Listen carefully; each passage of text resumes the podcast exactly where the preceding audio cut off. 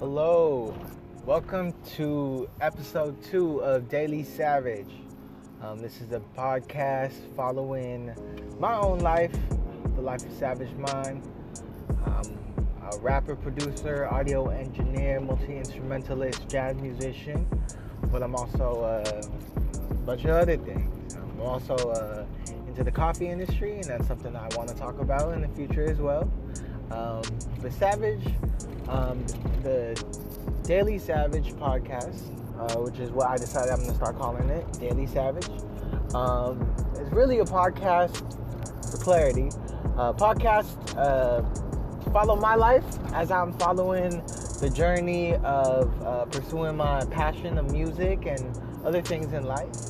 Um, but my hope is that the podcast also becomes a form of inspiration to anyone who also wants to follow whatever they love doing, whatever that excites them, that that um, finds that they, that they find joy in. So if you're out there and you're listening, I really hope uh, my story and uh, the daily uh, Daily Savage podcast can uh, help inspire you, inspire uh, you to follow your dreams too.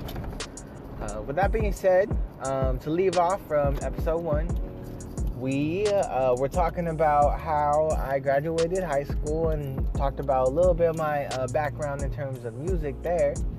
Um, but I'm gonna leave off uh, from my senior year of high school. So, starting the senior year of high school, I started to rap. Um, one of the most iconic things that I can uh, recall and remember that me and my very close homie Ted the Fisher uh, were doing is back in high school every Wednesday. Um, the rest of the week during some or during lunchtime, I would have club meetings, but every Wednesday was our freestyle Wednesdays. So we would shut ourselves off to the band room. My homie brought his fucking small ass Bluetooth speaker before even like JBLs and all of them used to exist. And uh, Brody would bring all his instrumentals and we would just fucking spit. I mean, our rhymes were like some were better, his were cool, mine were alright. Like honestly, I feel like I, I sucked. I was ass. I didn't really I was really new to flowing and coming up with rhymes and rap and lyrics. Um, I mean, I had experience with lyrics obviously because I was writing love songs, but in terms of rap and like really like really rap and freestyle, I really had no prior experience prior to that. Um, I had no prior experience um, to that time. Um, so my senior year of high school, I was I was really learning the craft, and um, obviously I could be in tune and I could do and you know stay in time because I was already in music and I was a very active jazz musician at that time. But by that, by my senior year, that's when I really started jumping into the rap shit. After I graduated high school, uh, my freshman year of college, I, I originally thought I was going to major in music. Um, then eventually I found out about the infrastructure of um, institutionalized music and education. And I found that there was actually an economic disparity that was correlated with skill. Like there were a lot of folks who who had tons and tons of super economic backgrounds, but most of them didn't know how to fucking feel the music and like really, really feel the music. Whereas like I didn't have that technical background. I mean like I knew at that time I knew scales, um, I knew basic chords and chord structures. I I learned a lot playing jazz, but I really didn't know it intuitively the way some of these other students did. But I fucking felt that shit. I felt it from my heart and I felt I felt how music should sound and and and the sort of soul that I could play in my music. And I really hope that those who listen to my music now um, feel the same way. Anyways, uh, by the time it, I finished my first year, I really fucking hated it, and I found a new major. Um, uh, I ended up majoring in rhetoric, and I, three years, three and a half years later, I uh, graduated with a bachelor's in arts in rhetoric. Um, but what really got to me was when I took a summer class on um, music and technology, and that was something that was really interesting for me because I that was the first time I started producing. Like I I dabbled in GarageBand my senior year, but for that summer class, uh, our homework was actually to make beats, and so I was like, "Fuck yeah, I'm gonna try it." And so, um, for those who who've been following me since the the original time in 2014, 2015, uh, some of the songs some fans may have heard, and um, they were basic. They were basic, you know, chord structures. I mean, melodically in the chord structures, they were good because I already had that jazz bass line, like I said. But in terms of arrangement and production, it was amateur. You know, I was just getting started. Um, then I started to learn more and more, and I was really blessed um, in 2016, uh, towards the end of my junior year, when I got to meet my business partner and my co-label mate, um, J-Rap. So J-Rap and I met in 2016, and um, we were both co. Uh, we were both members of the creative team uh, for CAL's PCN, um, and PCN stands for uh, Filipino Cultural Night. And so we were the music. I was the music director, and he was a band director, um, one of the co-band directors. And but for us, we we kind of connected similarly. I didn't really know him much. He didn't know me, but we slowly started to get to know each other. Um, especially once we started working with each other for the production. But by the end of that production, we were past the ideas of production, and we were more interested in like, let's start a group, let's start a coll- collective, right? And that's when Soul Vision was born. Um, Soul Vision, prior to becoming a record label, was more of a music collective and music like a mini music group.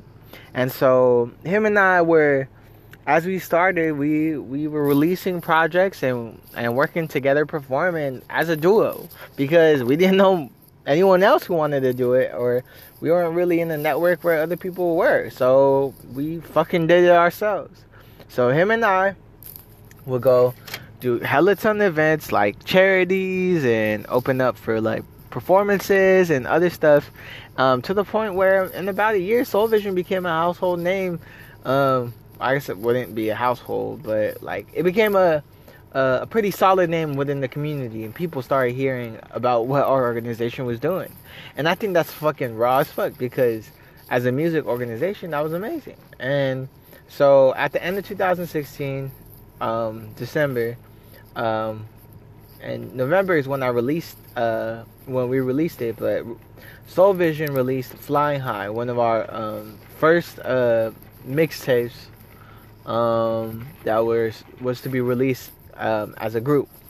And that shit, that was was dope. There were some good songs. Um, I mean, I, I, I they're all good songs because I'm biased, but I know there's some songs that uh, got more attention than others. But really that was the first step on like okay i'm we we were really solidifying it.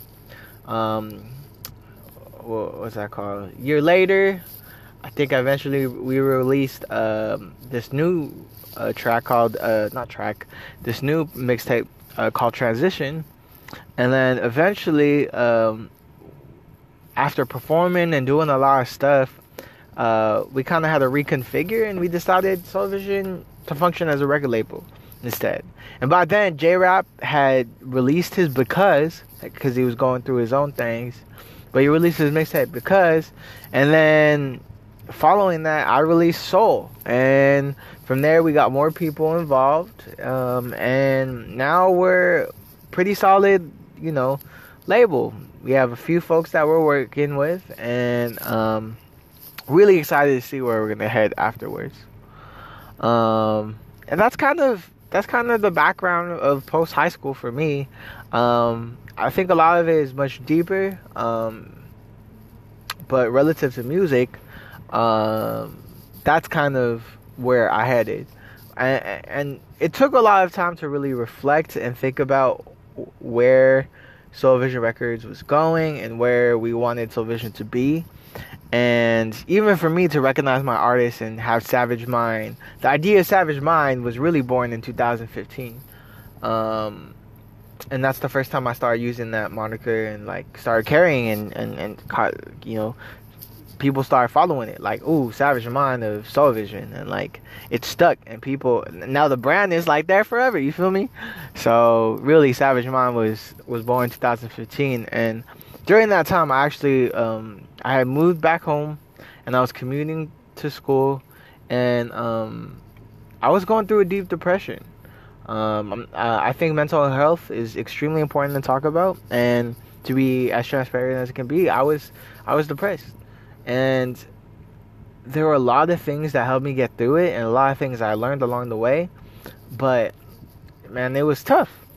But that toughness, I feel like, is what manifested into who Savage Mind, who I am, and what I wanted to accomplish in my story. If that that I wanted to tell via music, and from then on, uh, it's been quite a whirlwind.